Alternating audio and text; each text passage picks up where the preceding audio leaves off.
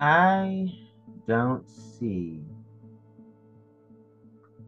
any of these terms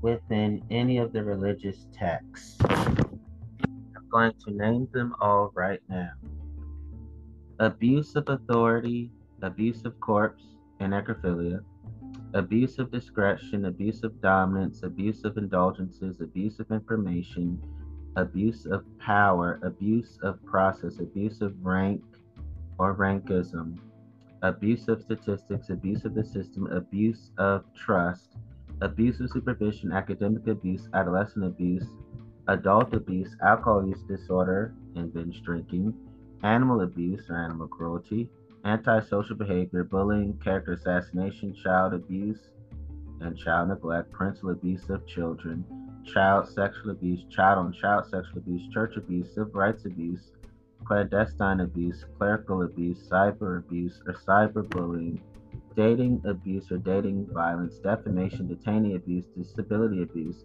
discriminatory abuse, doctor abuse, domestic abuse or domestic violence, drug abuse, economic abuse, elder abuse, emotional abuse, employee abuse, false accusations, financial abuse, flag abuse, gaming the system, gaslighting, gay abuse or gay bashing, harassment, hate crimes, hazing, human rights abuse, humiliation, incivility, institutional abuse, insults, intimidation, legal abuse, lesbian abuse, mal- malpractice, market abuse, material abuse, medical abuse, mental abuse, military abuse, mind abuse and mind control, misconduct, mobbing, narcissistic abuse, neglect, negligence, nurse abuse or nursing abuse, online abuse, parental abuse by children, passive aggressive behavior, patient abuse, peer abuse, persecution, personal abuse or personal attacks, physical abuse, torture, police abuse, political abuse, prejudice, prison abuse or prisoner abuse, professional abuse, psychological abuse, racial abuse, ragging, rape, racial, relational aggression, religious abuse, resident abuse, rudeness, satanic ritual abuse, school bullying, sectarian abuse, self abuse, sexual abuse, sexual bullying, sibling abuse, smear campaigns, societal abuse, spiritual abuse, spousal abuse, stalking, structural abuse, substance use disorder, surveillance abuse, taunting, teacher abuse, teasing, telephone abuse, terrorism, transgender abuse or trans bashing, umpire abuse, verbal abuse or verbal attacks, whispering campaigns, workplace abuse or workplace bullying, characteristics and styles of abuse, abusive power and control, psychological characteristics of abusers, and effects of abuse on victims, and incest and bestiality.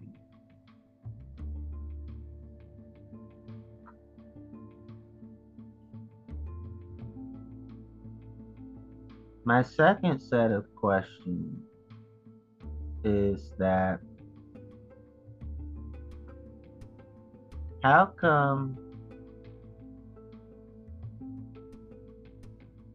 all of these terms and concepts that I'm about to name to you, how come they're not all directly and compassionately talked about, which are abuse of authority, abuse of corpse or necrophilia, abuse of discretion, abuse of dominance, abuse of indulgences, abuse of information, abuse of power, abuse of process, abuse of rank or rankism, abuse of statistics, abuse of the system, abuse of trust, abuse of supervision, academic abuse, adolescent abuse, adult abuse, alcohol use disorder or binge drinking, animal abuse or animal cruelty, antisocial behavior, bullying, character assassination, child abuse or child neglect, parental abuse of children, child sexual abuse, child on child sexual abuse, church abuse, civil rights abuse, clandestine abuse, clerical abuse, cyber abuse, abuse or cyberbullying, dating abuse or dating violence, defamation, detaining abuse, disability abuse, discriminatory abuse, doctor abuse, domestic abuse or domestic violence, drug abuse, economic abuse, elder abuse, emotional abuse, employee abuse, false accusations, financial abuse, flag abuse, gaming the system, gaslighting, gay abuse gay bashing, harassment, hate crimes, hazing, human rights abuse, humiliation, civility, institutional abuse, insults, intimidation, legal abuse, lesbian abuse, malpractice, market abuse, material abuse, medical abuse, mental abuse, military abuse, mind abuse and mind control, misconduct, mobbing, narcissistic abuse, neglect, negligence, nurse abuse and nursing abuse, online abuse, mental abuse by children, passive aggressive behavior, patient abuse, peer abuse, persecution, personal abuse or personal attacks, physical abuse, torture, police abuse, political abuse, prejudice, prison abuse or prisoner abuse, professional abuse, psychological abuse, racial abuse, ragging, rape, relational aggression, religious abuse, resident abuse, rudeness, satanic ritual abuse, school bullying, sectarian abuse, self abuse, sexual abuse, sexual bullying, sibling abuse, smear campaigns, societal abuse, spiritual abuse, spousal abuse, stalking, structural abuse, substance disorder, surveillance abuse, taunting, teacher abuse, teasing, telephone abuse, terrorism, transgender abuse or trans fashion, empire abuse, verbal abuse, verbal attacks, whispering campaigns, workplace abuse of workplace bullying, characteristics, styles of abuse, abuse of power control, psychological characteristics of abuse, and effects of abuse on victims, and incest, and bestiality.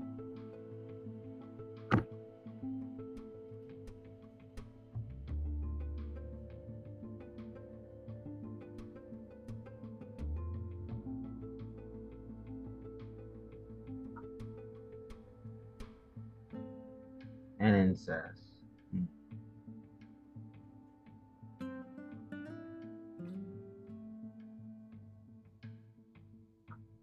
And my third set of question, my third and final set of questions comes to abuse.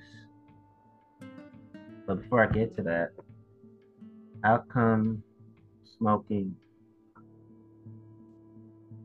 and gambling compulsive behaviors, or even addictions, not directly but passionately talked about in religious texts.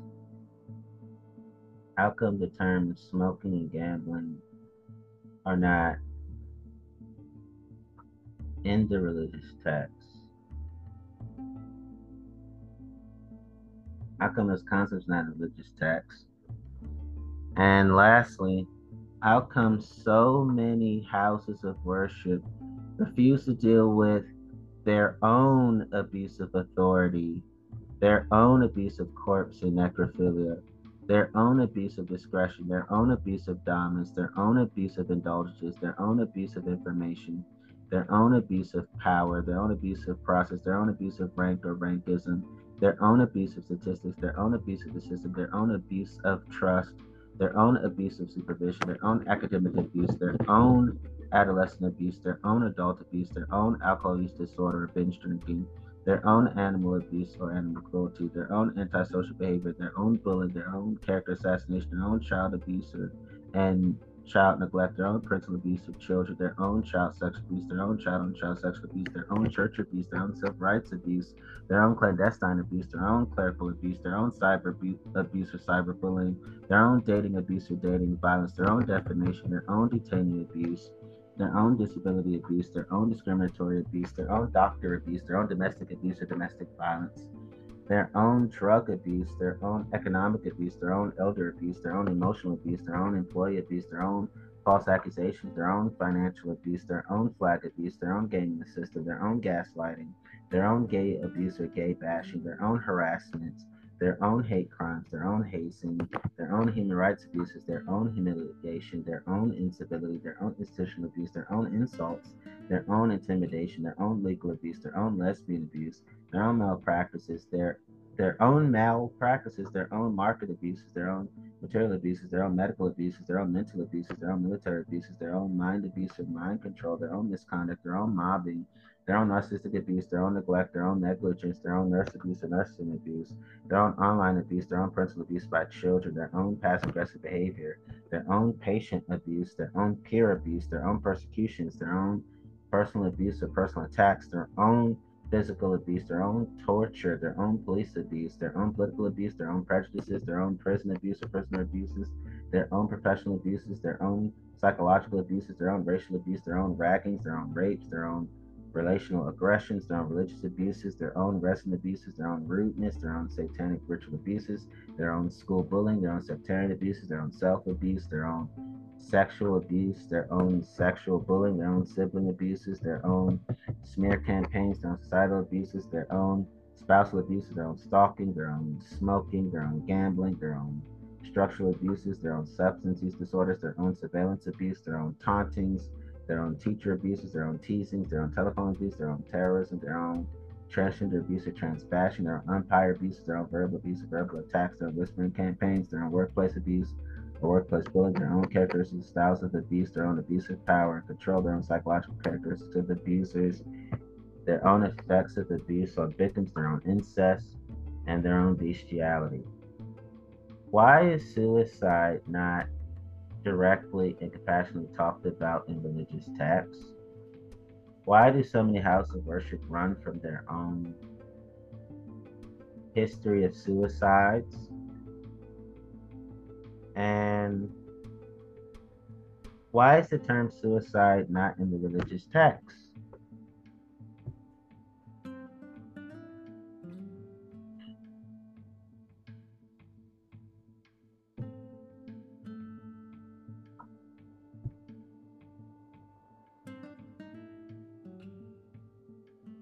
How come the terms theism, monotheism, polytheism, pantheism, panentheism, deism, autotheism, value judgment theisms, eutheisms, ditheisms, maltheisms, misotheisms, non-theisms, and atheisms. How come all those terms are not in the religious text? And how come the terms theism, monotheism, polytheism, pantheism, panentheism, deism, autotheism, diajudgment theisms, eutheisms, ditheisms, maltheisms, misotheisms, non-theisms, atheisms are not directly and compassionately talked about. And how come so many people in house of worship want to run from their polytheism, pantheism, and panentheism, deism, um, autotheism, value judgment uh, theisms, eutheism, ditheism, maltheism, misotheism, non-theism, atheism. How come they run from those things about themselves? And when it comes to eutheism, it's the belief that deity is wholly benevolent. How come deep down a lot of people house of worship truly doubt that.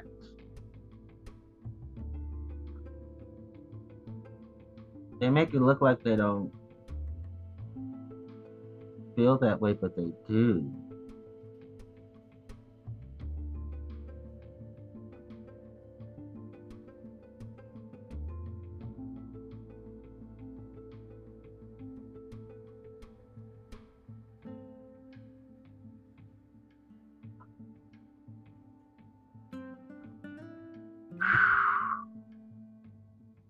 I'm so proud of myself for having this courage to share what's really in my head.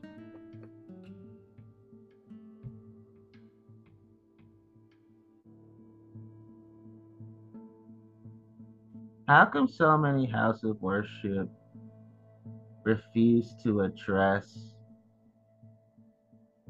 their contributions to war crimes, genocide, crimes against humanity, the violations of the right to sexuality, the violations of the Yogyakarta principles, the violations of sex workers' rights, um, the violations of the Declaration of Sexual Rights, the violations of the Declaration of Sexual Pleasure, violations of the sexual reproductive health and rights, the violation of LGBTQ plus rights, the violations of intersex human rights, um,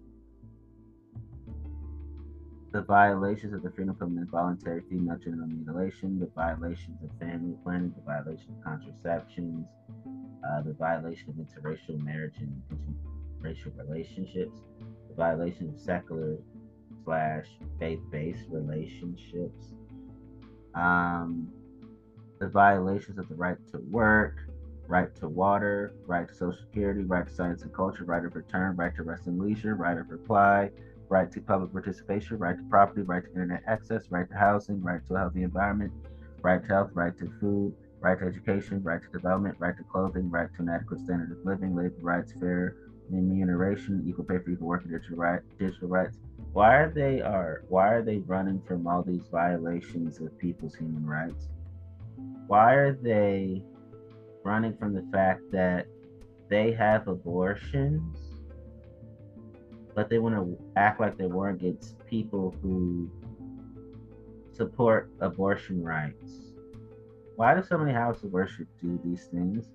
Why are so many houses of worship refusing to admit that they violate the right to homeland, suffrage, security of person, right to truth, right of self defense, right to resist, right to protest, right to privacy, um, right to refuse medical treatment, right to petition, uh, right to keep and bear arms, gun control, right to family life, right to fair trial, uh, right of asylum, presumption of innocence, person and nationality, liberty, uh, legal aid, uh, freedom from torture, freedom of thought, freedom of speech, freedom from religion, freedom from slavery, freedom of religion, freedom of movement, freedom of information, freedom from discrimination, cruel, inhuman, or degrading treatment, freedom of association, freedom of assembly, freedom from arbitrary arrest and detention, inequality before the law, substantive equality, procedural rights, substantive rights.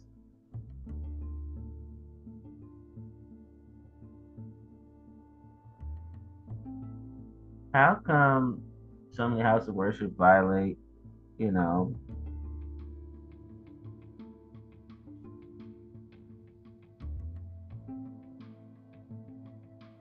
civil and political rights, human rights, economic, social, cultural rights, sexual reproductive rights.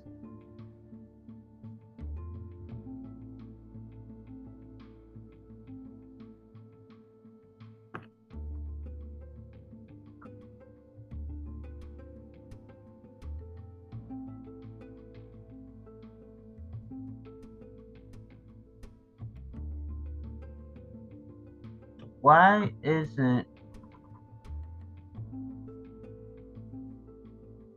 right to life and right to die um, scientifically clarified with factual evidence within religious texts. How come all these terms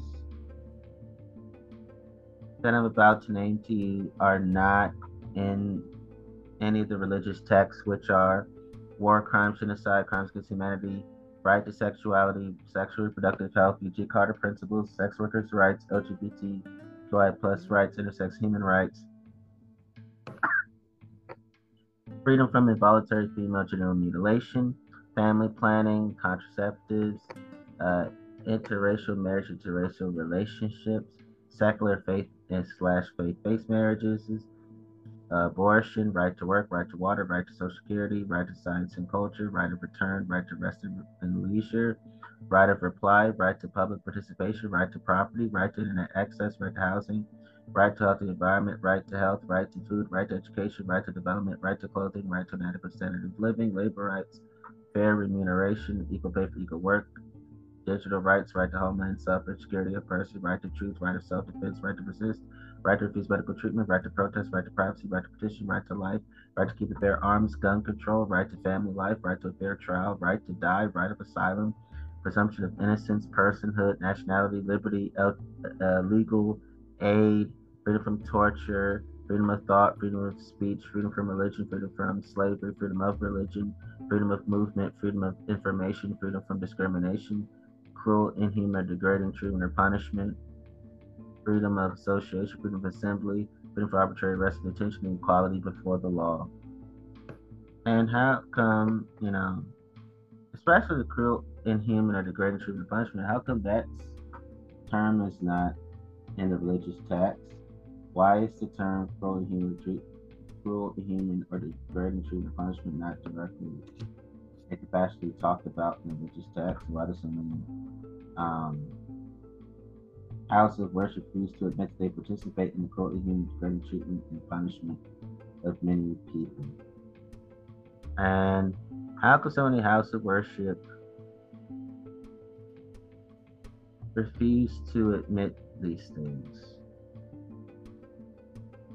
All these terms, how come all how come the terms human rights, civil political rights, economic, social, cultural rights, sexual reproductive rights, and violations of human rights, how come those terms are not in religious text? How come all those terms are not directly compassionately talked about the religious texts? How come so many house of worship refuse to admit that they contribute to violations of all these rights?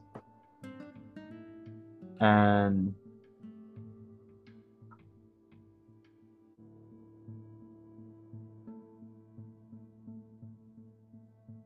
so all the ter- So all the rights to you, none of them are directly and compassionately talked about in the religious text. None of them, none of these terms are stated within the religious text.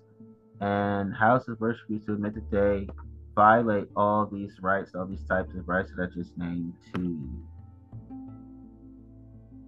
How come the term substantive rights, procedure rights, substantive equality are not directly and compassionately talked about in the religious text? How come all those terms are not stated in religious text? How come a lot of houses of worship refuse to admit they violate substantive rights, procedural rights, substantive equality?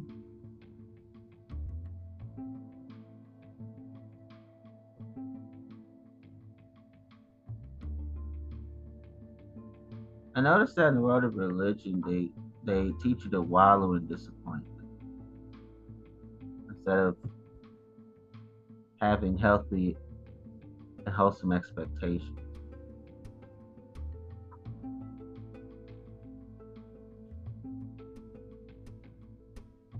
How come the terms claim rights, liberty, rights, individual group rights, natural rights, legal rights, negative and positive rights, human rights, civil and political rights, economic, social, cultural rights, due generation, human rights, criminal procedure rights of the accused, animal rights, children's rights, consumer protection, creditors' rights, the deaf rights movement, the blind rights movement, the autism rights movement, the neurodiversity rights movement, the disability rights movement, elder rights, the International Treaty on Plant Genetic Resources for Farm for Food and Agriculture Farmers' Rights, Native Indigenous Rights, Intersex Human Rights, Divine Right of Kings, LGBTQI plus rights, transgender rights, men's rights movement, minority rights, parents' rights movement, the mother's rights movement, the father's rights movement, the patients, Bill of Rights, patients' rights, the Declaration of the Rights of Peasants, UNDROP, plant rights, prisoners' rights, robots'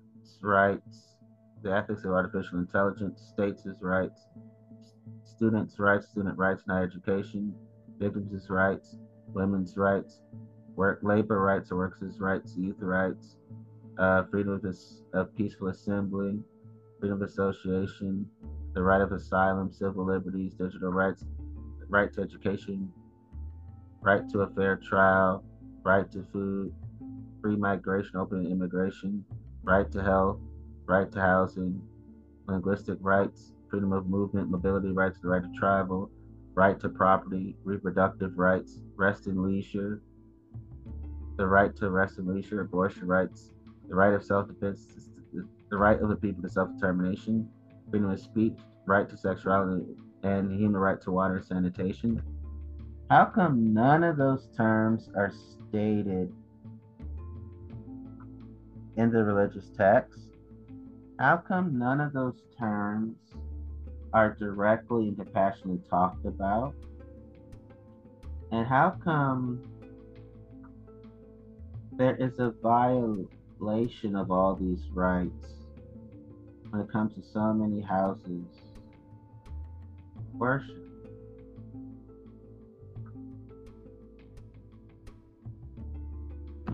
I don't see the divine right of kings mandated by Jesus in the Bible.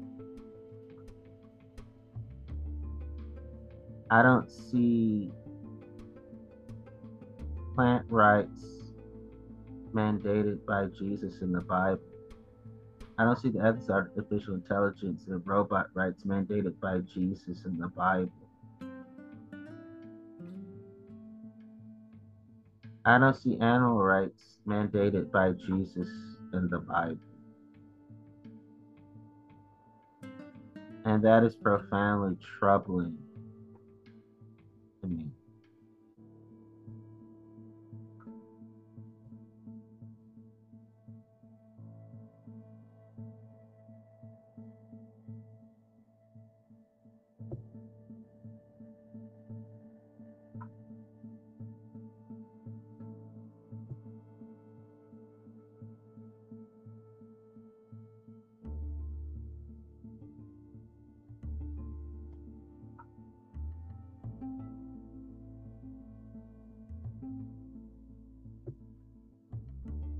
smaller.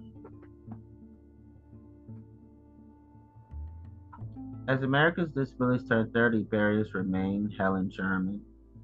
When you think about marginalized communities, who do you envision? Most Americans do not think to include a key group, people with disabilities. This week marks a major milestone for this marginalized community with the 30th anniversary of the Americans with Disabilities Act. The ADA prohibits discrimination against people with disabilities in employment, education, transportation, any place that is open to the general public.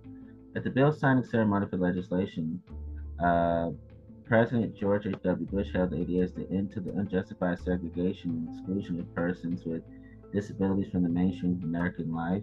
And indeed, the ADA has been monumental in giving more opportunities to Americans with disabilities in all facets of public life.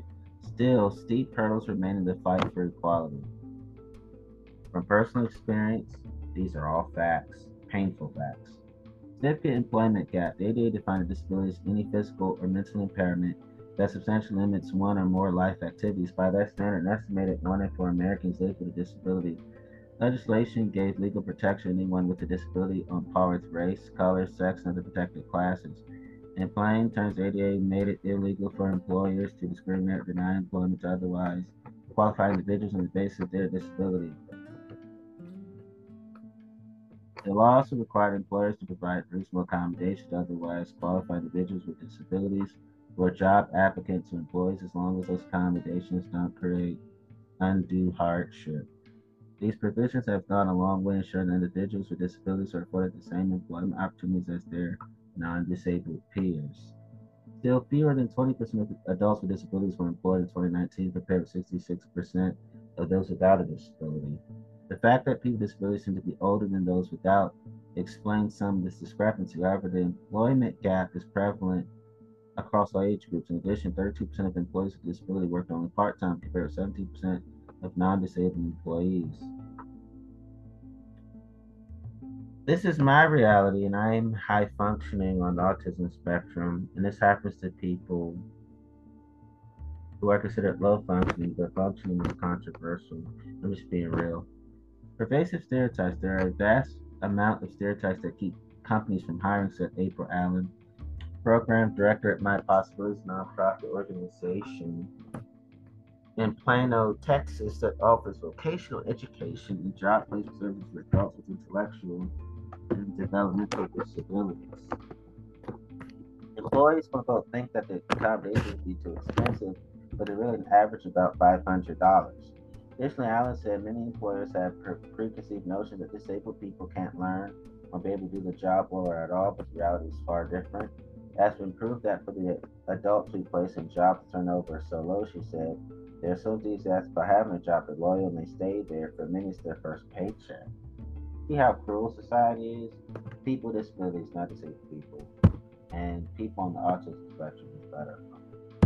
This is one area where the letter of ADA law can only do so much. Stereotypes about people with disabilities are still pervasive in many parts of society. The task that remains is about breaking down those biases, as Allen said. Absolutely. Reasonable accommodations. Another need is increasing education about the reasonable accommodation division of the ADA, said Jennifer Evans, who lives in New Mexico and has cerebral palsy. She struggled in the workplace because she didn't know how to ask her employer for accommodations that would have helped her.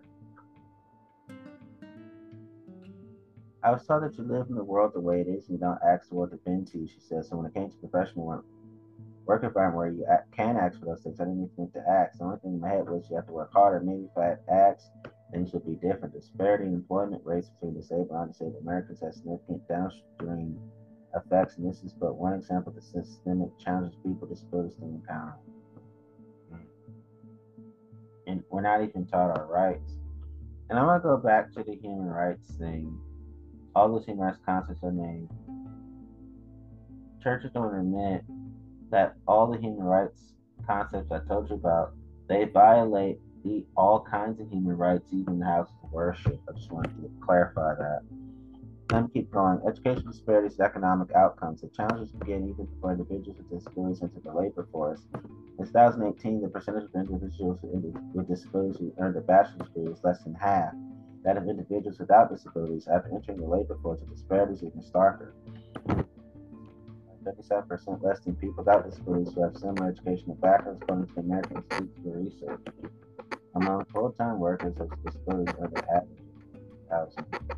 $46,554 in 2018 compared to $46,650 for those without disabilities. Among individuals with post-secondary degrees, people with disabilities make 20,000 less than their non-disabled peers. A disproportionate number of people with disabilities are impoverished. 2018 estimated 26% of individuals with disabilities were living in poverty, nearly double the percentage of the non-disabled population. So then you got health disparities. Individuals with disabilities often have more frequent, more significant, more complex health issues than non-disabled individuals.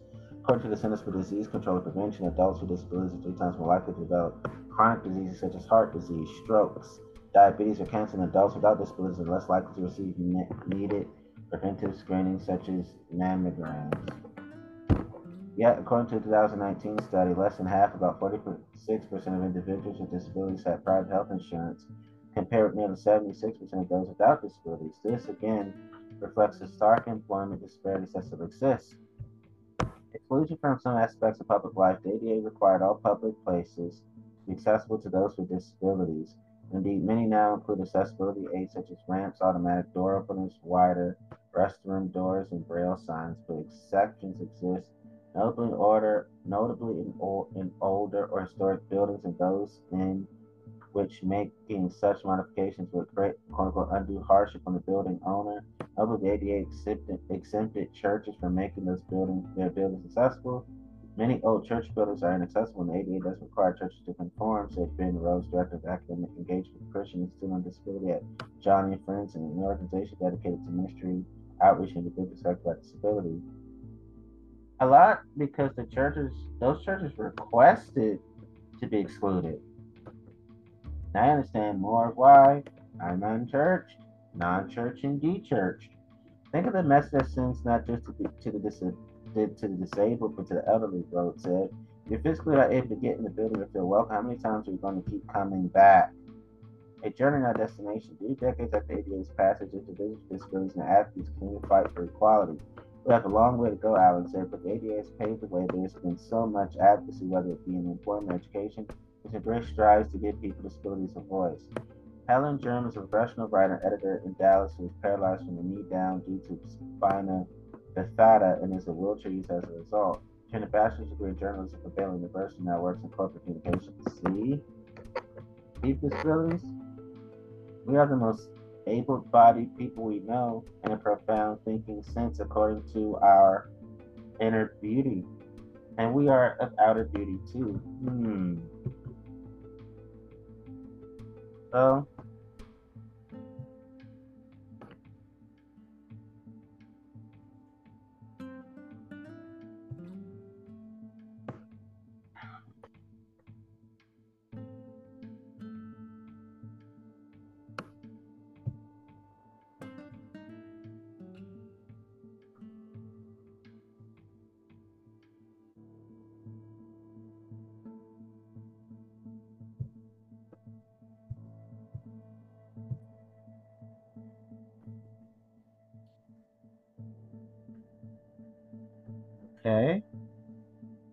Here's my last article, then I'm concluding the episode. American disabilities face unemployment poverty rates twice the national average. Curtis Ramsey Lucas, April 6, 2022. The Americans with Disabilities Act was signed into law by President George H.W. Bush July 26, 1990. For the first time in U.S. history, an invocation was offered at such an event. It took long enough. 1990, America, 1776, damn. Harold Wilke, a minister in the United Church of Christ who had been born armies with disability rights activists, prayed that God would strengthen our resolve as we take up the task, knowing our work has just begun.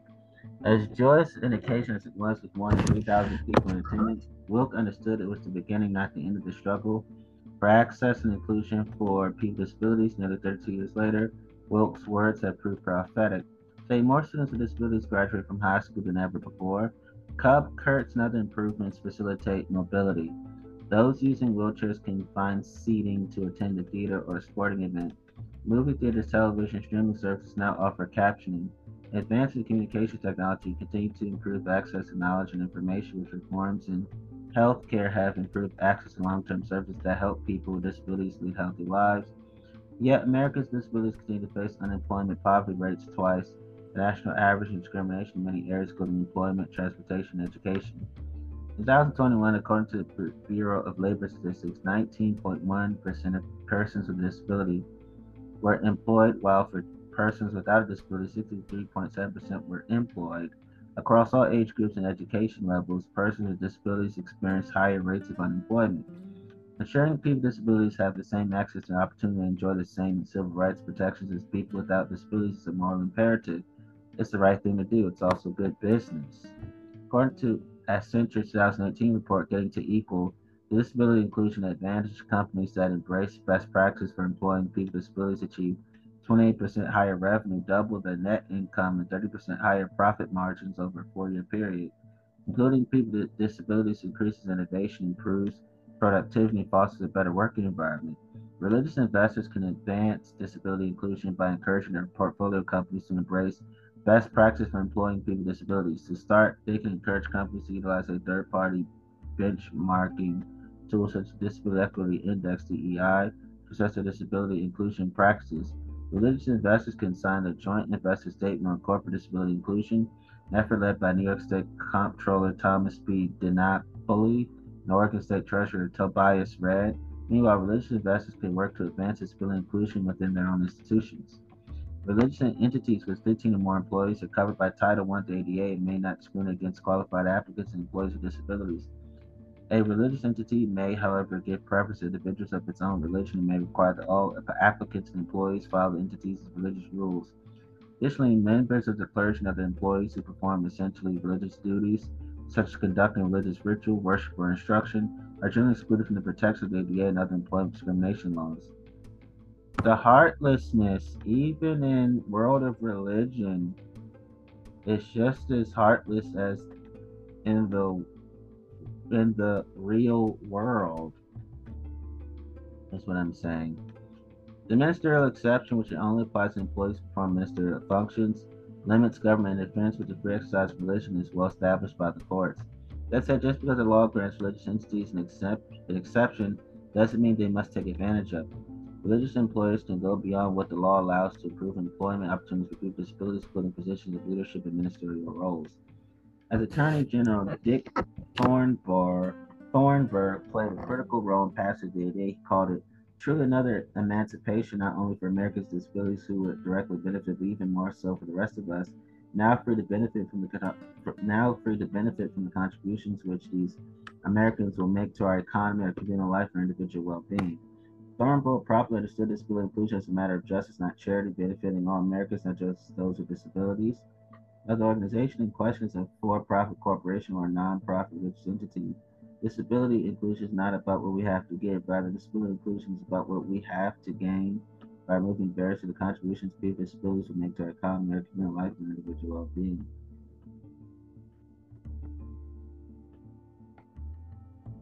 Curtis Ramsey Lucas The Christian Citizen. This column was adapted from a presentation of religious investors at the Spring 2022 conference at the Interfaith Center on corporate responsibility. Sounds like the people with the real disabilities are the ones who abide by society instead of people like me.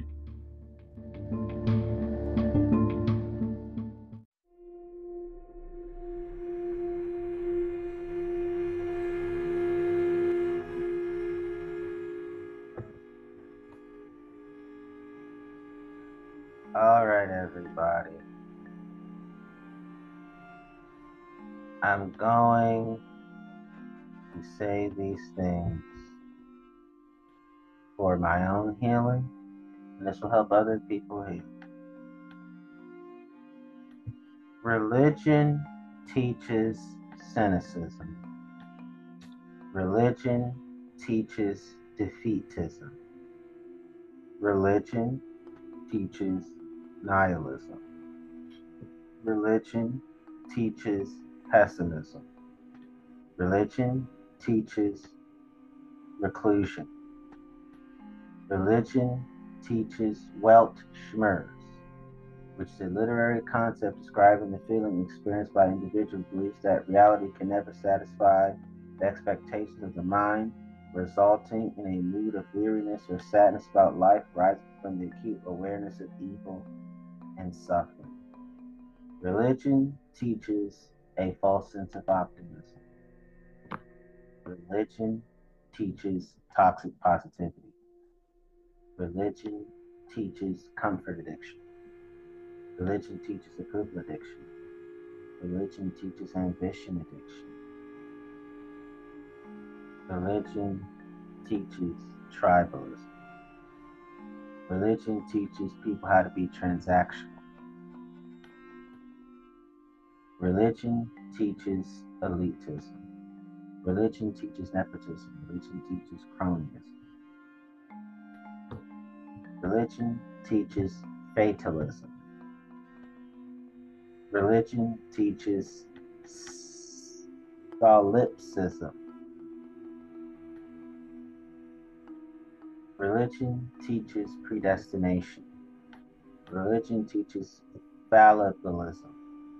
Religion teaches determinism. Religion teaches discrimination. Religion teaches bigotry.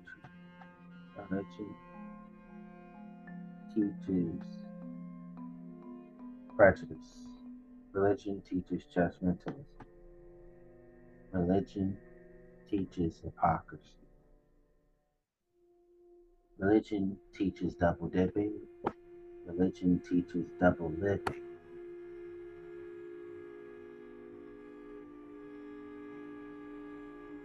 Religion teaches double minded. Religion teaches small minded. Religion teaches one track mindedness. Religion teaches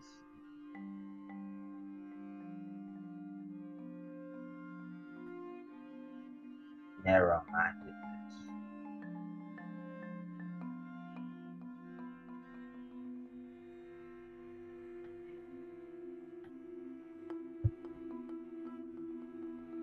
Religion teaches people to live a life of worry. Religion teaches people to live a life of chronic stress. Religion teaches people to live a life of psychological stress. Religion teaches to people to live a life of spite or spitefulness. Religion teaches people to live a life of sorrow. Religion teaches people to live a life of shock or acute stress disorder. Religion teaches people to live a life of shame. Religion teaches people to live a life of Sehnsucht, which is a German noun translated as longing, desire, yearning, or craving. Religion teaches people to live life of Schadenfreude, which is the experience of pleasure, joy, and self-satisfaction that comes from learning of or witnessing the troubles, failures, and humiliation of another. Religion teaches people to live a life of Saudade,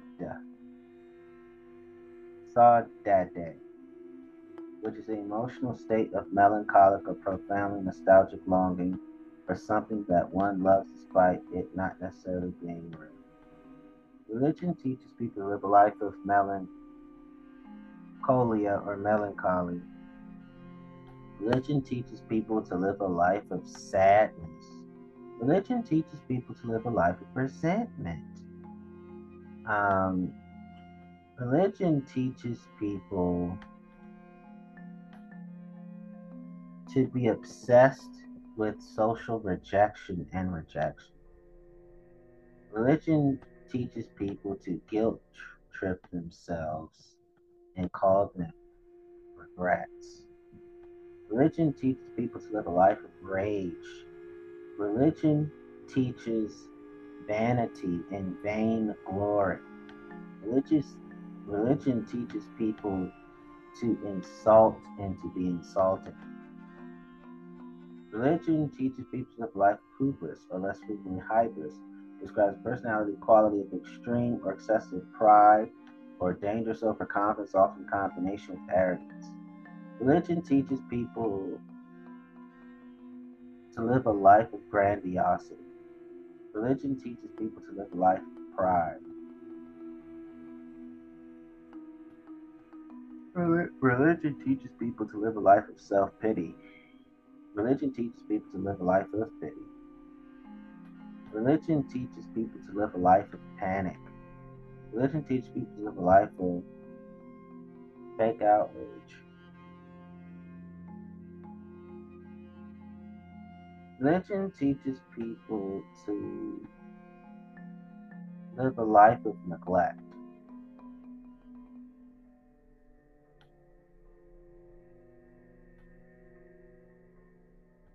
Religion teaches people to live a life of insecurity, emotional insecurity too.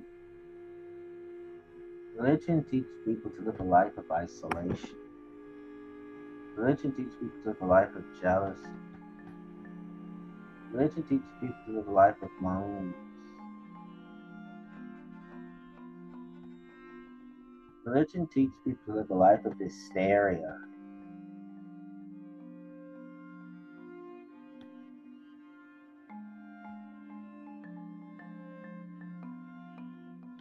Religion teaches people to live a life of humiliation. Religion teaches people to live a life of fear. Religion teaches people to live a life of frustration. Religion teaches people to be obsessed with gratification. Religion teaches people to live a life of greed. Religion teaches people how to inappropriately handle grief. Religion teaches people to live a life of guilt. Religion teaches people to live a life of hatred.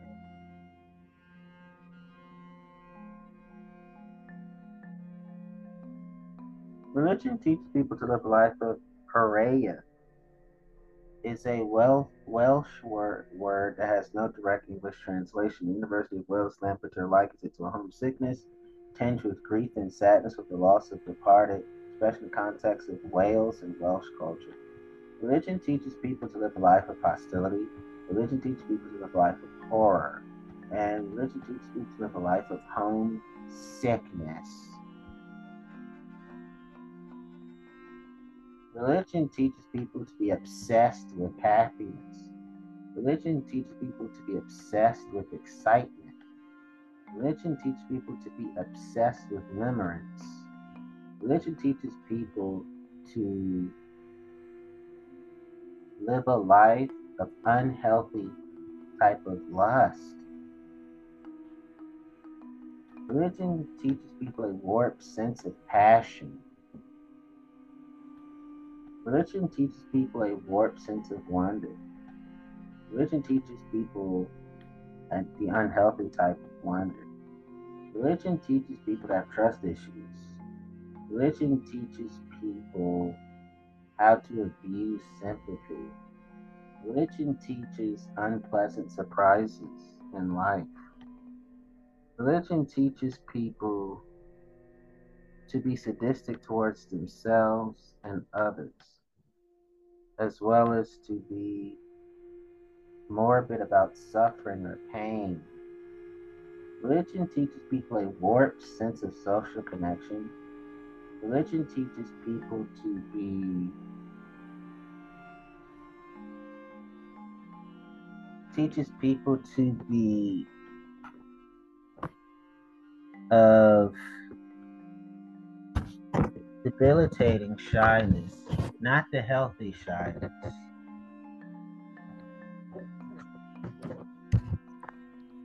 Religion teaches people how to abuse sentimentality. Religion teaches people to live a life of unethical pleasure and to abuse the gift of pleasure. Religion teaches people to to wallow in remorse and to never climb out of it. Religion teaches people an unethical sense of relief. Religion teaches people how to warp love. Religion teaches people delu- a delusional sense of quote unquote kindness. Religion teaches people how to live a life of false joy. Religion teaches people how to be of irritation and how to be of irritability. Religion teaches people a busybody, nosy sense of interest. Religion teaches morbid inspiration. Religion teaches people a la la land view of infatuation or being smitten. Religion teaches people how to be of unethical hedonism and to live a life of overindulgence.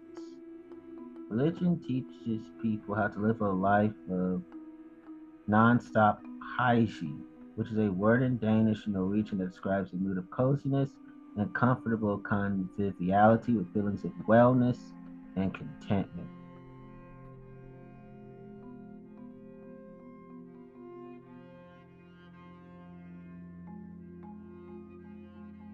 Religion teaches people a warped sense of euphoria.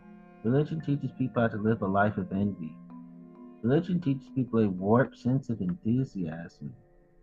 Religious religion teaches people how to live a life of warped enthrallment and warped attention. Religion teaches people how to live a life of emptiness, general, generalized boredom, social alienation, and apathy. Religion teaches people how to live lives that are filled with emptiness, dysthymia, depression, loneliness, and hedonia, despair, other mental emotional disorders, schizoid personality disorder, post-traumatic stress disorder, um, borderline personality disorder, schizotypal personality disorder. And religion teaches people to be shameful of having attention deficit hyperactivity disorder, autism spectrum disorder, and having Down syndrome.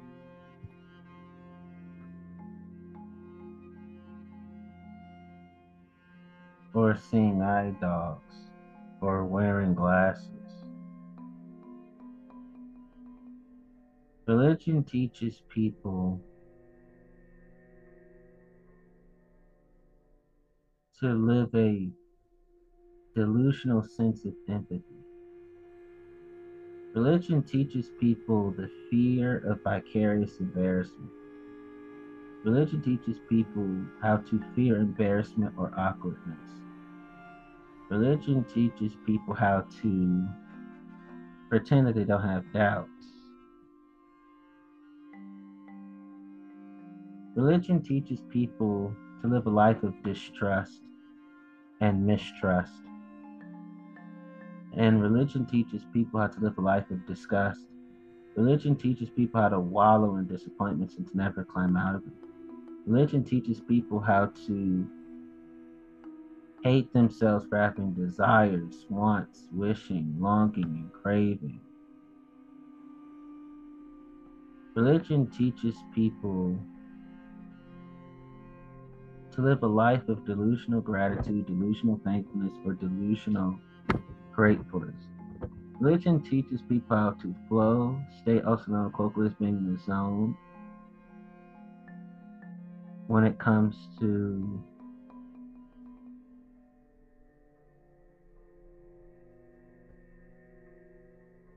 material things, not spiritual things.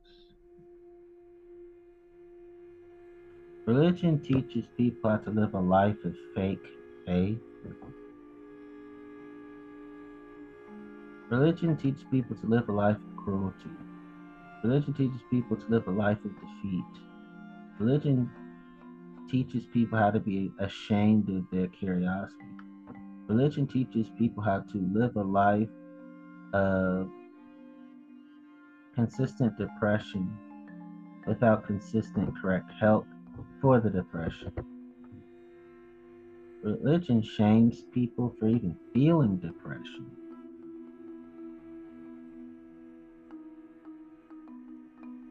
Religion teaches people how to live a life of arrogant anger and to make anger out to be sinful. Religion teaches people how to be scandalous with biological attractions. Religion teaches people to teaches people how to live a life of confusion. Religion teaches people how to live a life of contempt. Religion teaches people a delusional sense of compassion and self compassion. Religion teaches people how to live a life of apathy, anxiety, annoyance, anguish, angst, and agony. Religion teaches people how to live a life of materialistic anticipation, not spiritual anticipation. Religion teaches people how to be in awe of the living large lifestyle. Religion teaches people to live a life of the arousal of the American dream, but not Martin Luther King Jr.'s I have a dream. Religion teaches people a warped sense of acceptance, a warped sense of admiration, a warped sense of adoration, a warped sense of aesthetic emotions, a warped sense of affection.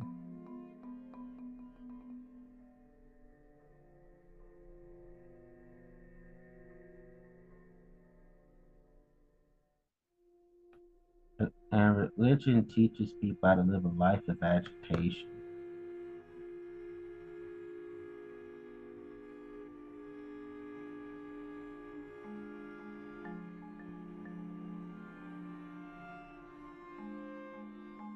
Religion teaches people a delusional sense of hope.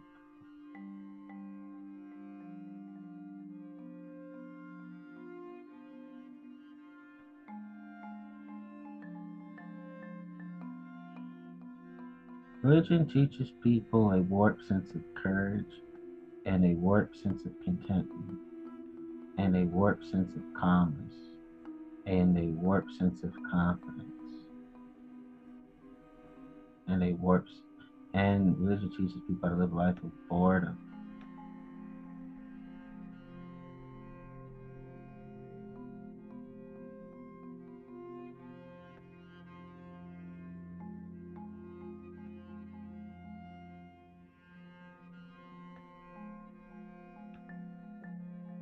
And I have more thoughts regarding religion.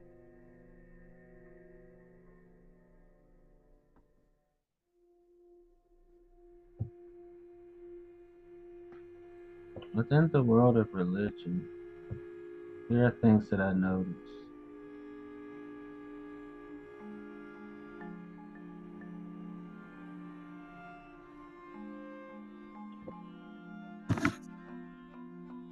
A lot of people in the world of religion have narcissistic personality disorder traits. For example, a lot of people in church have a grandiose sense of self importance. A lot of people in church have a preoccupation with fantasies of unlimited success, power, brilliance, beauty, or ideal love.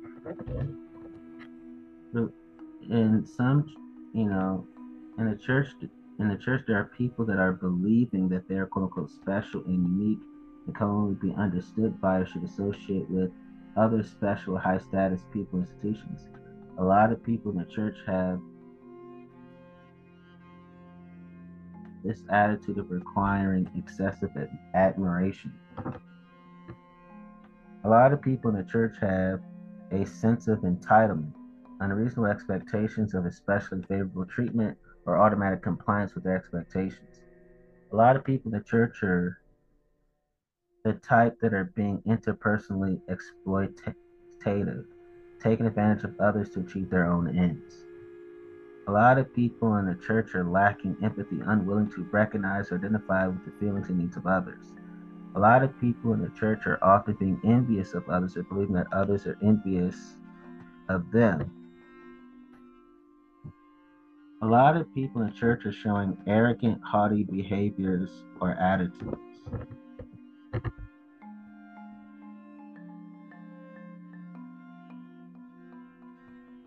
The church, there are a lot of people who often appear dramatic, emotional, or erratic.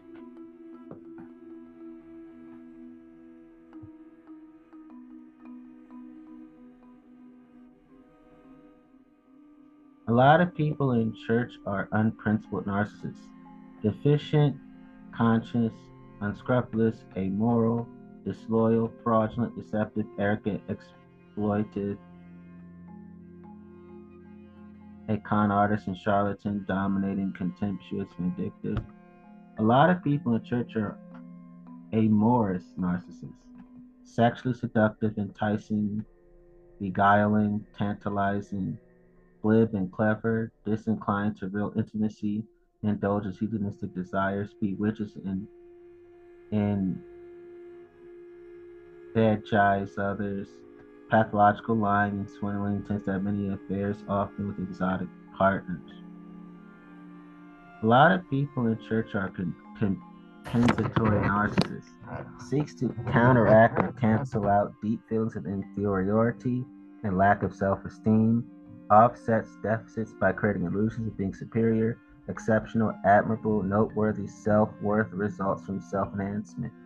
A lot of people in church are elitist narcissist feels privileged and empowered by virtue of special childhood status and pseudo achievements, entitled facade bears little relation to reality, seeks favored and good life, is upwardly mobile, cultivates special status and advantages by association. A lot of people in church are what is called normal narcissists least severe, most interpersonally concerned and empathetic, still entitled and deficient in reciprocity, bold in environment, self confident, competitive, seeks high targets, social talent in leadership positions, and expecting recognition from others.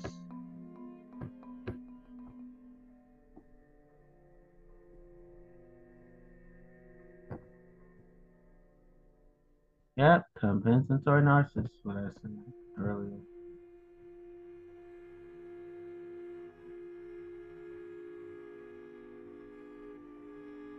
A lot of people in church have an oversensitive temperament, individual differences of behavior, maybe at birth.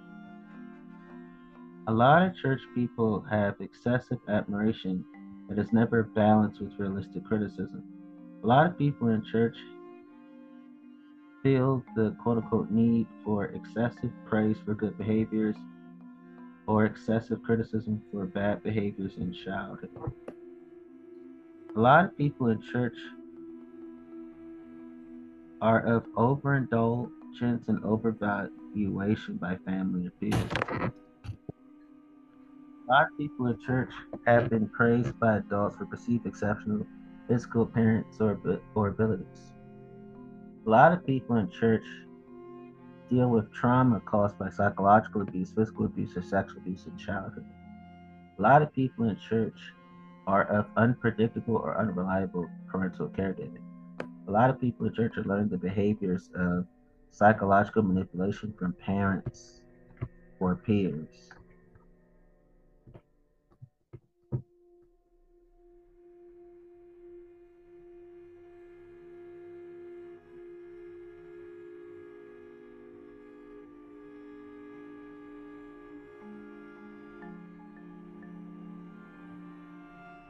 A lot of church people have psychosocial strategies, such as the tendency to devalue and derogate to insult and blame other people, usually with anger and hostility towards people's responses to their antisocial behavior.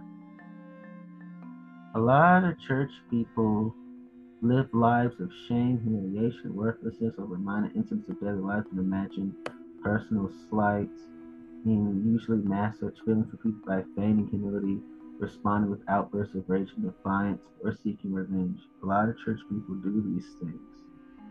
A lot of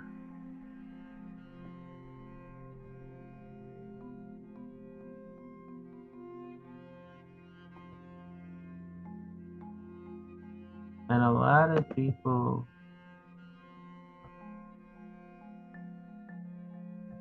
in church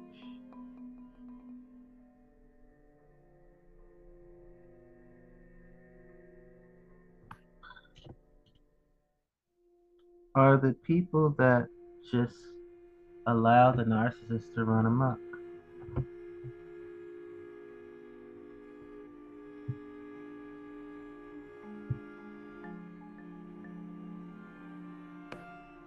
A lot of people in church live lives of egotism, egomania.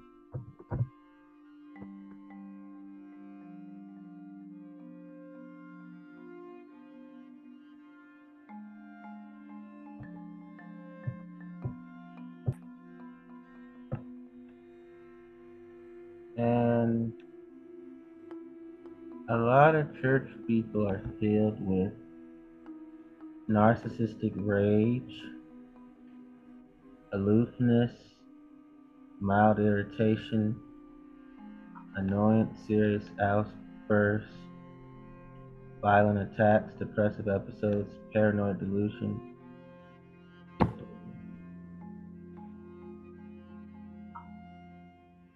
And catatonia and they're self deprecating to the point of extremism. And they're filled with narcissistic supply. A lot of them are within church. And their defense mechanisms show that they have megalomania rooted within listening to respond, listening to get offended, and listening to get attacked listening to attack.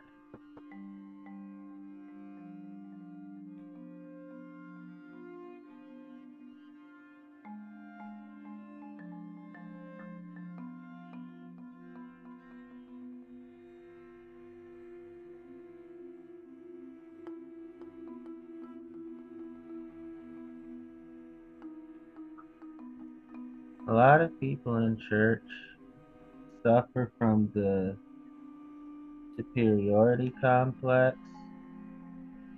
messiah complex, Machiavellianism, and God complex. They suffer from collective narcissism. Narcissistic parenthood,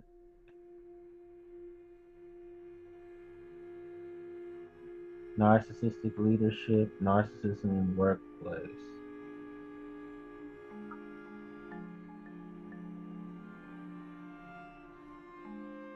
And the church has its own Don Juan syndrome, which is a non clinical term for desire to have sex with many different female partners.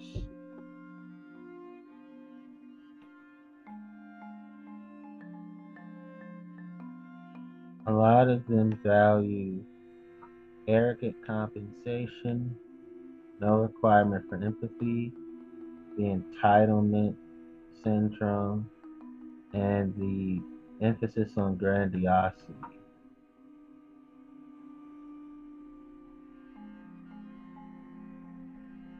A lot of them experience malignant narcissism, the Dorian Gray syndrome (DGS), the dark triad, narcissistic mortification, narcissistic elation, narcissistic neurosis, narcissistic injuries,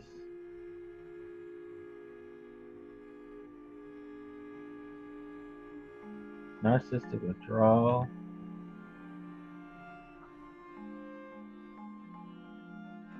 and the narcissistic personality inventory as well.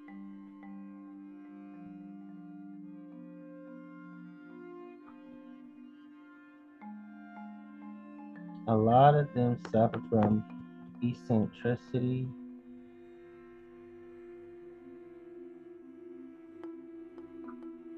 Pat loose personality disorder, immature personality disorder, passive aggressive personality disorder, psychoneurotic and neurosis.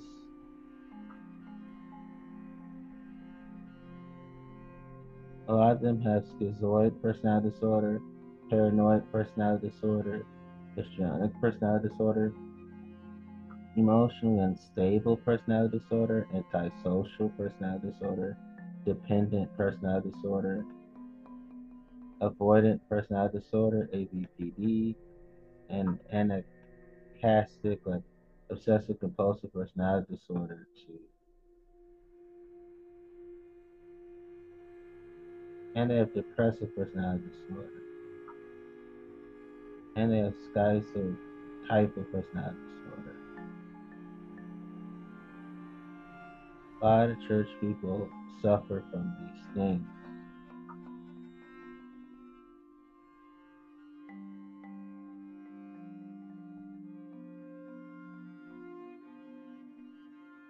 A lot of them have sadistic personality disorder too. And a lot of them have borderline personality personality disorder as well.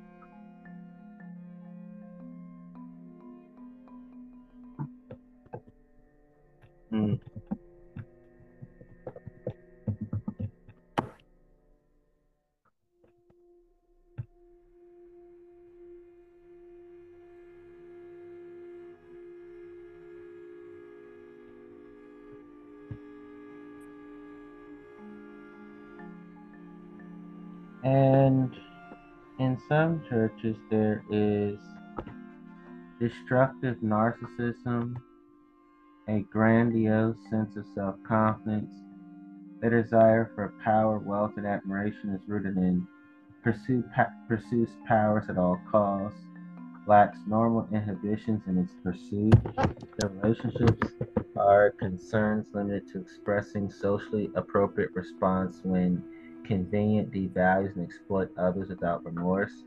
Their ability to follow a consistent path is rooted in lacks values, easily bored, often changes course. Their foundation is from a traumatic childhood, undercutting true sense of self-esteem and slasher learning that they don't need to be considerate of others.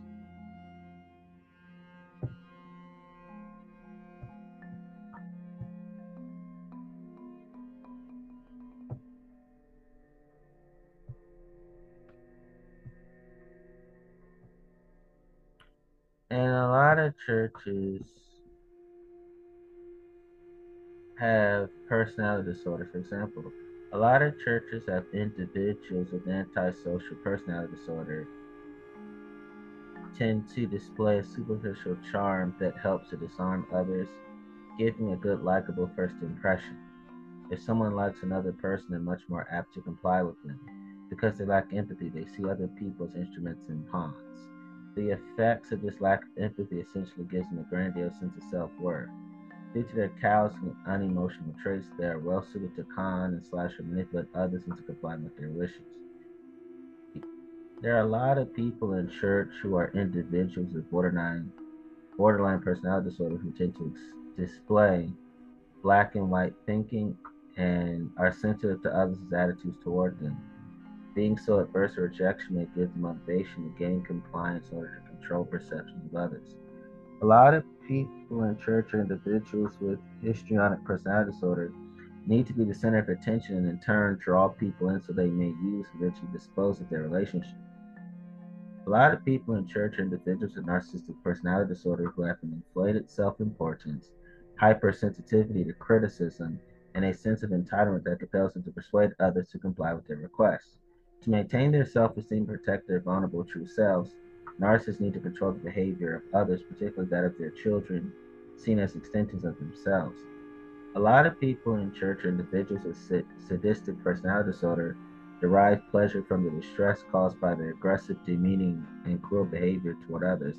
They have poor ability to control their reactions and become enraged by minor disturbances, with some sadists being more severely abusive. They use a wide range of behaviors to inappropriately control others, ranging from hostile glances, threats, humiliation, coercion, and restricting the autonomy of others. Often, the purpose of their behavior is to control and intimidate others. The sadistic individuals are likely rigid in their beliefs, intolerant of other races or other outgroups, authoritarian and malevolent. They may seek positions which they're able to exert power over others, such as a judge, army sergeant, and psychiatrist who misuse their positions of power to control and brutalize others. For instance, a psychiatrist may institutionalize a patient by misusing mental health legislation. In church, there are a lot of people who are manipulators and abusers who may control their victims with a range of tactics, including but not limited to positive reinforcement such as praise, superficial charm, flattery, ingratiation, love bombing, smiling, gifts, attention, negative reinforcement, taking away aversive tasks or items, intermittent or partial reinforcement, psychological punishment such as nagging, silent treatment, swearing, threats, intimidation, emotional blackmail, guilt trips, inattention, and traumatic tactics such as verbal abuse or explosive anger. There are a lot of people in church who experience the vulnerabilities of the victim are exploited, with those who are particularly vulnerable being most often selected as targets. Traumatic bonding can occur between abusers and victims as a result of ongoing cycles of abuse in which the intermittent reinforcement of reward and punishment creates powerful emotional bonds that are resistant that are resistant to change in a climate of fear. An attempt may be made to normalize, legitimize, rationalize, deny, or minimize the abusive behavior or to blame the victims for it. Based on statistical evidence, certain personality disorders correlate with abusive tendencies of individuals with those specific personality disorders who, are, who also compiled with abusive childhoods themselves. So there are a lot of churches who have abusive power and control, also controlling behavior and coercive control, which is behavior used by an abusive person to gain and slash and maintain control over another person. Abuses are commonly motivated by devaluation, envy, personal gain, personal gratification, psychological projection, or the enjoyment of exercising power control. The victims of this behavior are often subject to psychological, physical, mental, sexual, or financial abuse. and in the church.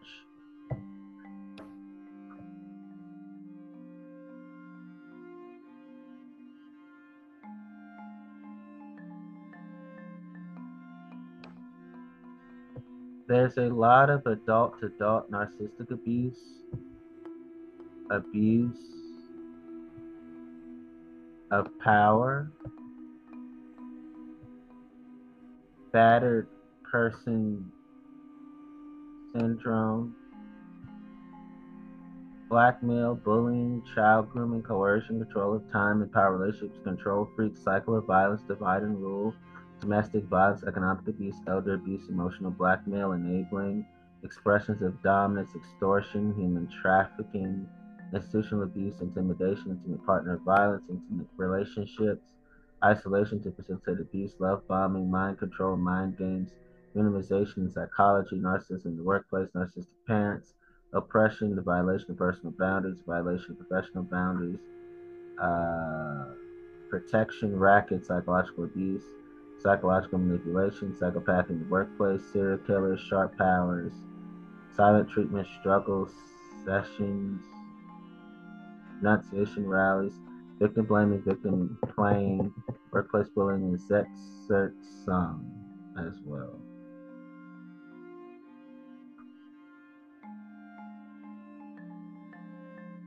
So, for example, in the church, there are people who are the abused that think the violence was their fault. The abuse has an inability to place the responsibility for the violence elsewhere.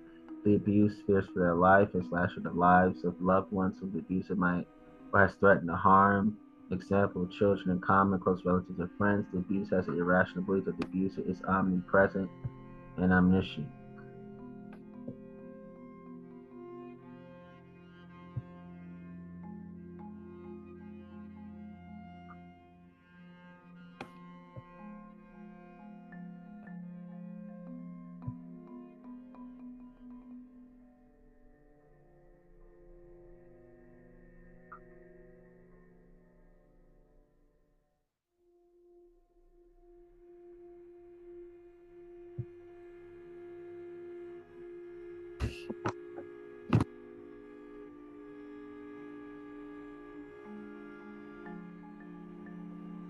Hmm.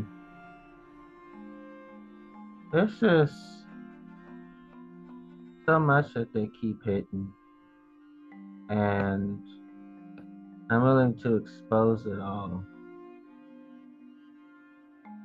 Okay, I'll read this to you all. Was it rape? Comment about David and Bathsheba sparked debate of biblical proportions. Bob Allen is the author. Abuse survivor victims advocate Rachel Denhollander said a lot last week. Said a lot at last week's Caring Well conference, sponsored by the Southern Baptist Convention Ethics and Religious Liberty Commission. But perhaps nothing grabbed attention like her advice to use care when interpreting Bible stories such as the Old Testament tale of David and Bathsheba.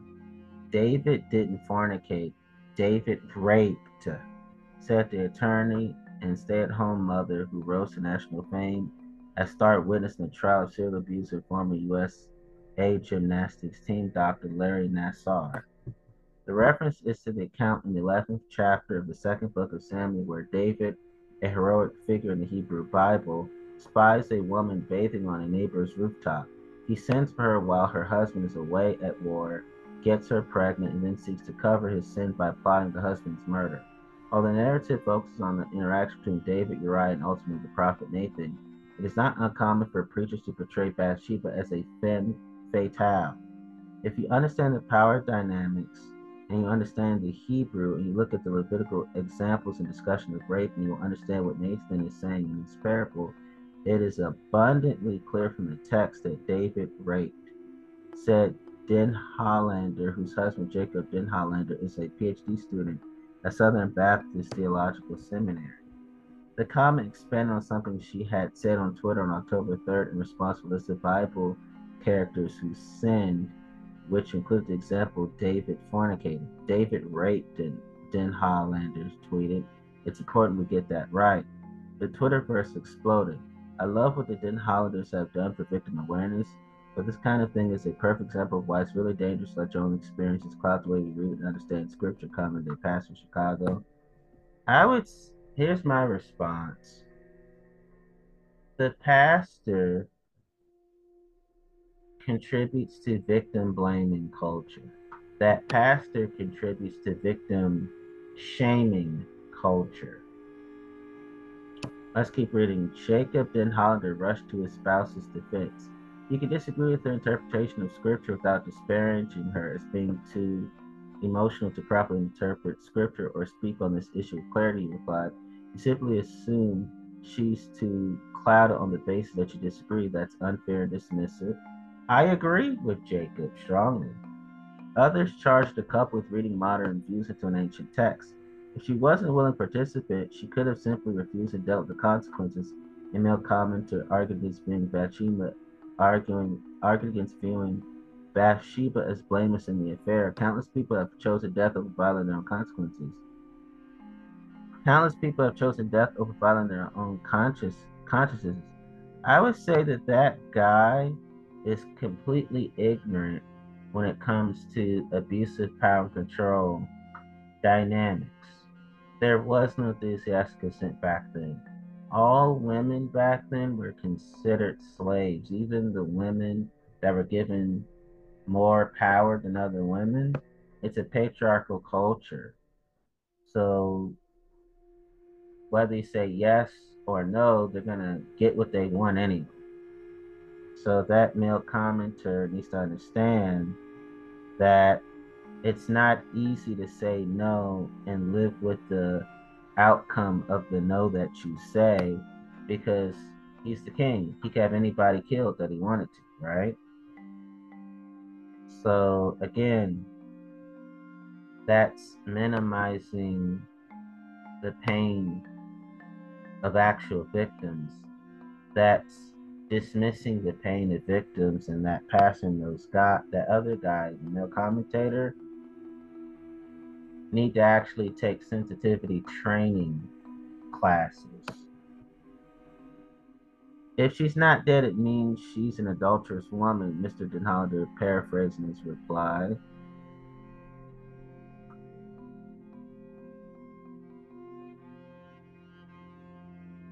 Hmm. Still, others point out that gender bias applies equally to both women and men. Woman who grew up being taught that Bathsheba purposely bathed in view of the king to get his attention called it the Sunday school version of What Were You Wearing When You Were Assaulted? That is absolutely true.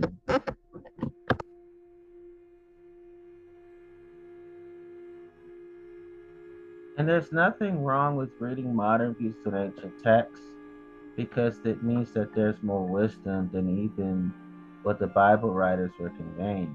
Hmm. The Denhollanders aren't the first Baptist couple to approach the problem of misogynist and readings of the story of David and Bathsheba. David Garland, the dean of the George W. Truett Theological Seminary, and wife Diana Garland, dean of Baylor School of Social Work, who died of cancer in 2015, discussed in their book Flawed Families of the Bible How God's Grace Works in Perfect Relationships, published in 2007. Artists and interpreters over the centuries have turned this particular woman into a painted sex kitten who bewitched a divinely chosen king, the God said in the chapter, excerpt reprinted with permission in the Baylor School of Social Work's journal. They accused her of deliberately choosing to bathe in a place where she knew she could be seen by the king. The author said they imagined her coquettishly parading around naked to catch the king's eyes. A consequence of this portrayal of the scene, David seems almost a helpless victim in the sights of a conniving vixen determined to seduce him. So, here's what I learned. A lot of religious people are afraid of the human sexuality of women. And they give themselves this learned helplessness when it comes to the homosexuality of men. So men can be animals. That's how they define men being fully human. A woman being fully human means that, oh, she's a thingamajig that causes erections. Wow.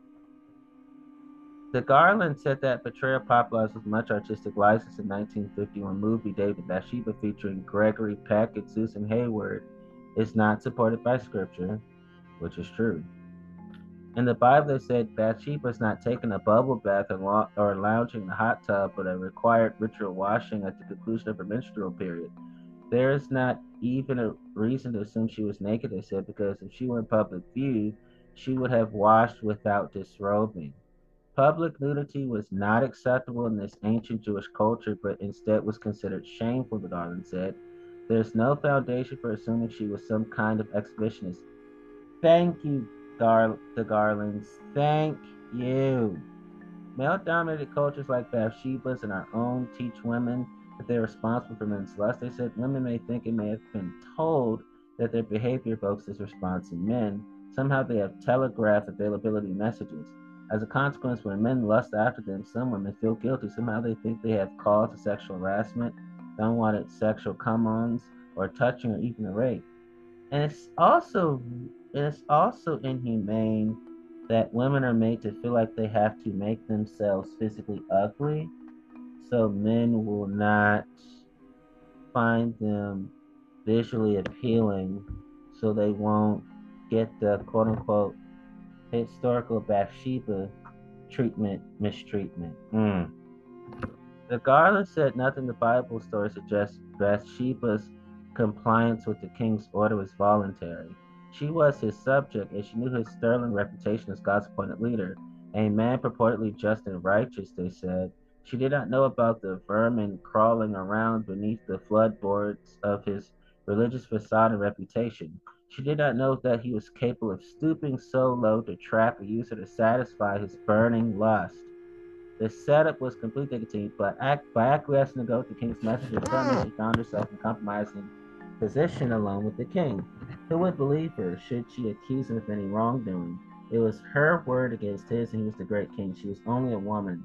There was no escape. Yes, thank you for being historically truthful, the Garlands. Bathsheba was sent for and was taken, the Garland said. This was no sexual affair. An affair assumes mutual consent. There was no indication or even possibility for consent. She was in a position that rendered her powerless to give consent. They said her portrayal in the public imagination only compounds the injustice of her rape by making her a seductress rather than a victim of the king's abuse. She was beautiful and desirable to a lecherous monarch, but that does not make her an adulteress, they said. She did not ask for this. The problem with sin is that it does not simply affect the one who commits it, the fallout spreads to innocent and guilty alike. Though guiltless, the victim suffers punishment. And they make the victims feel guilty. That survivor guilt. Perhaps since David is biblical hero, readers want to clear him of any unscrupulous behavior, the Garlands concluded. And when pastors abuse their power, people want to turn a blind eye or make excuses for him. What are my thoughts? I David did rape Bathsheba. I strongly believe that. I strongly agree with that. That's why I don't call him King David. And that's why I don't ignore Bathsheba nor her pain.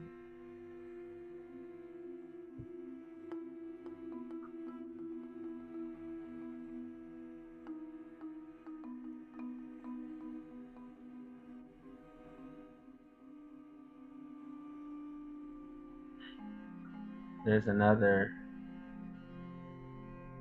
article to read.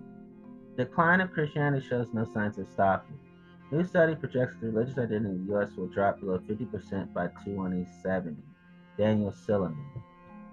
Pew Research Center isn't ruling out a future religious revival in America, but given the country's studying trends away from faith affiliations, experts don't know what it will look like. Analyzing surveys about religious identity and religious political fiction going back to 1972 and trying to project the American religious landscape out to the year 2070, they can't even say what demographic signs might indicate a coming swell of conversions. We've never seen it. We don't have the data to model a religious reversal, Pew senior researcher Stephanie Kramer told CT. There are some who say that revival never happens in an advanced economy. After secularization, you can't put toothpaste back in the tube, but we don't know that. We just don't have the data. The data they do have from 50 years of research by the General Social Survey and Pew's own survey of $15,000 in 2019 indicates the current trend is inexorable. People are giving up on Christianity. They will continue to do so. If you're trying to predict the future religious landscape in America, according to Pew, the question is not whether Christianity will decline, it's how fast and how far. A new study out today, Pew projects that in 2070, Christians will likely make up less than half the U.S. population. Wow. Wow. And the reason why I think that is true, um,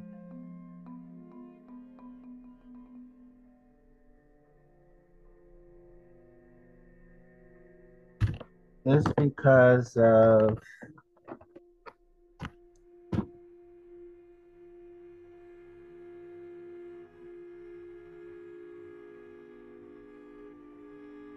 the successful attempts to hijack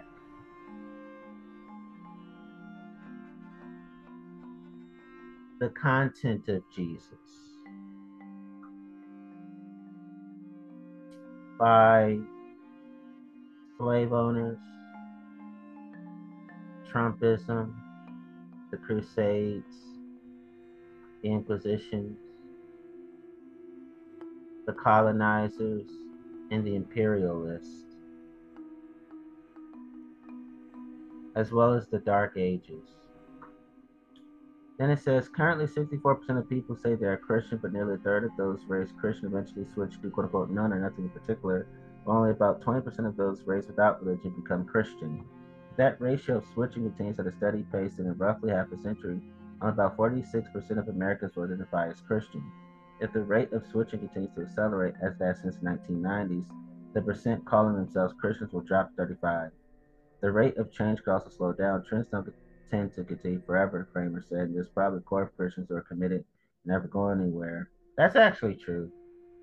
If the you know, there'll always be Christians, there'll always be people of all the other faiths as well. If the future takes that path, he predicts slightly less than 40% of the population will say they're Christian in 2070.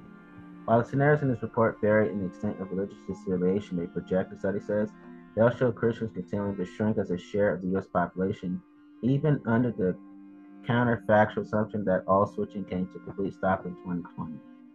Few of the people believing Christianity appear to be joining other religions in America today. Jews, Muslims, Hindus, and all non-Christian faiths account for about 6% of the population. There isn't enough information for researchers to isolate differences between these groups.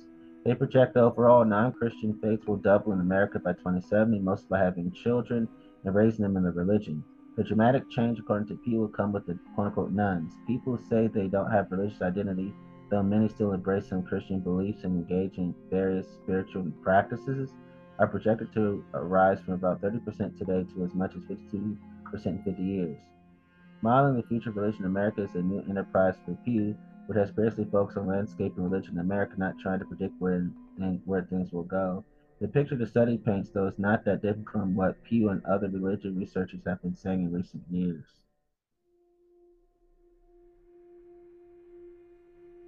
I think people are hungry for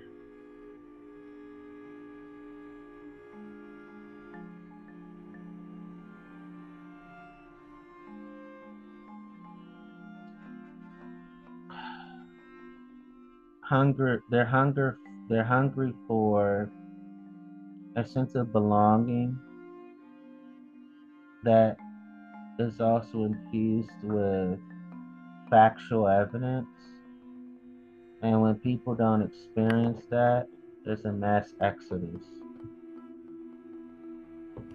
That's my thoughts. Here's more. Public research, Public Religion Research Institute form, founder Robert P. Jones wrote an, wrote an, wrote an obituary for white Christian Americans 2019 based on changing racial demographics and trends in religious disaffiliation. Gallup started regularly giving people the option of quote unquote none on a religious preference question in 2008. The number of people given that answer immediately started increasing. In 2012, Pew reported that nones were unquote on the rise, prompting scores of analyses on the phenomenon. Ryan Burge, a political science professor at Eastern Illinois University, wrote in his 2021 book, The Nones, that there was a time when the religiously unaffiliated appeared to be no more than a resounding error. When they soon passed 10% of the population by 1996, crossed the 15% threshold a decade later, and managed to reach 20% by 2014. So, as you know, I'm a member of the religiously unaffiliated. I'm one of the quote unquote nones. When he downloaded the raw data from the General Social Survey in 2018, the unaffiliated roughly equal Catholics and evangelicals. The unaffiliated, like me, roughly equal Catholics and evangelicals in size. Pew's new report does have a clearly identify the mechanism driving the change. By isolating different demographic factors shows that declining Christian birth rates and non-Christian immigrants are not significant causes. The main reason is switching. Christians decided they are not Christians anymore. This ha- mostly happens to people between the ages of 15 and 29, according to the report, with an additional 7% of Christians disaffiliating from the faith at the age of 30. Switching out has been happening steadily, which didn't used to happen, Kramer told CT Christianity Today. It used to be that if you met someone on the street and their father and mother were Christian, that they were Christian too. That's not always true anymore. For about a third of people, that's not true anymore. As you know, I don't practice any religion. I grew up in Christianity, though. Pew, did not, Pew does not have a theory about why more people are switching. The research to focus on the data, leaving explanations to others. Some build on the work of the late sociologist Rodney Stark have argued it's caused by denominations growing more liberal. According to this argument, if a church emphasizes all the same issues and concerns as left-wing political activists, then there's no reason to do the extra work of belonging to a church. They point to shrinking mainline churches. The United Church of Christ, the first mainline denomination to embrace same-sex marriage, lost more than 40% of its members in the 17 years after that decision, for example. Others have connected the trend to conservative politics, arguing evangelical association with Republicans is driving people like me from church. The rise of the evangelical moment and the uptick in the number of nones in some election years is cited as evidence. It could be it could be that both left and right are having this effect, but Kramer cautions that the trend in the U.S. appears similar to what researchers have seen in other countries where the political landscape looks completely different. Perhaps it's not the decision of churches driving the change, but broader social developments. I would say both are true. Many sociologists, going back to Max Weber, have argued that secularization is inevitable as society advances. Globalization, industrialization, technology make it harder and harder for people to believe. The biggest change that's visible today, though, isn't really a rapid change of beliefs but affiliations. Atheists remain in the single digits in the US, even though atheists are steadily rising. But while many nones affirm the existence of God and even pray, they don't want to be connected to religious group or identity. And you have some nones who, I don't do prayer, no existence of God. Some say that. You know? We don't know what all is driving this, Kramer said. There are some theories that make sense, but we don't know. As the researchers charted the possible paths for the future, they tried to keep in mind what they didn't know and the data they didn't have. Extrapolating from trends doesn't account for the kind of dramatic events that shape generations. It is possible, the report says, that events outside the model, such as war, economic depression, climate crisis, change in immigration patterns, or religious innovation, could reverse the current could reverse the re, reverse current religious switching trends. Revival could happen. There's just nothing in the current data that indicates that it will. Mm.